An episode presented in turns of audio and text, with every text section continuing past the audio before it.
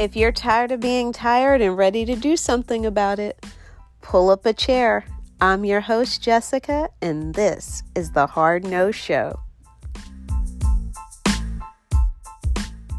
What's up, people? Jessica here, your favorite recovering people pleaser and procrastinator. Y'all know I no longer wear busy as a badge of honor.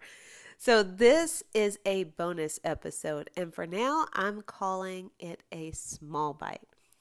Named after those pop in your mouth desserts that you get at cocktail parties. You see, I've learned so many lessons on my road to freedom and want to share them with you in small bites because sometimes you just want a little something short and sweet. Our final episode of the Back to Basics series is all about unnecessary apologizing. This is for those of us who default to I'm sorry when anything goes wrong, and I am putting wrong in air quotes.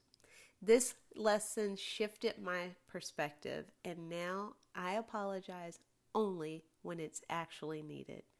Enjoy.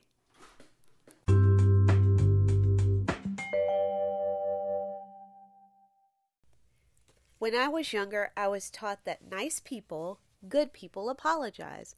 And while I still think that's true, I also believe you should apologize when you've done something wrong and when you've hurt someone else's feelings. But somewhere along the way, I found that I was apologizing for everything.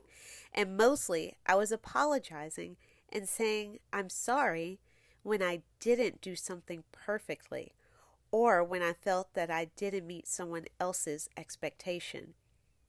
I would say that I would say I'm sorry that I'm not able to come to your class tonight or I would say I'm sorry I didn't get that right the first time. I'll do better next time.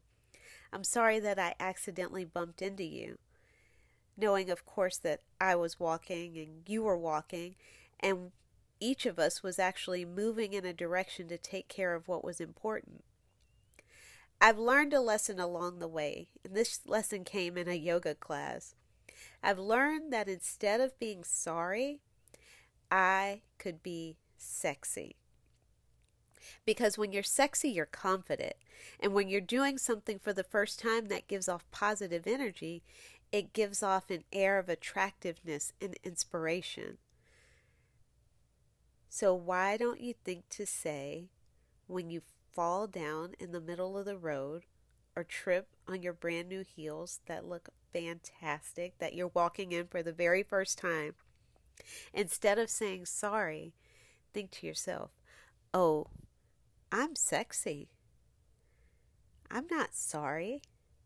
I'm not sorry that I slipped and fell. I slipped and fell because my sexy, confident, I know who I am game is so strong that I didn't see that crack. Why be sorry? What comes from being sorry? When I'm in a class or learning something new or crying with my friends or having a connected moment, a real meaningful conversation, there's no reason for me to say, I'm sorry.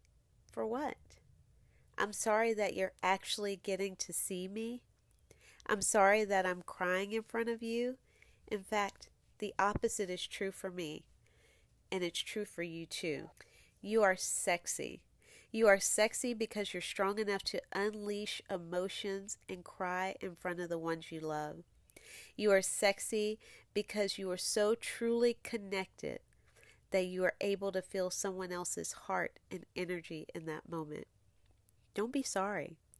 The next time you're learning something new and growing and doing, and being a real human being and failing over and over, know that there is absolutely no reason for you to be sorry.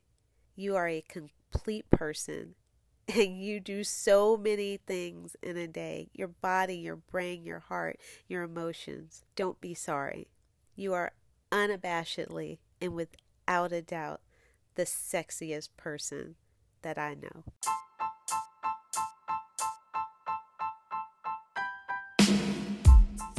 Thank you so much for listening to the podcast today. I am excited and honored to be your guide on the road to personal productivity and freedom. If you like what you heard, subscribe to the podcast and share it with two people. This community is nothing without you. Until next time,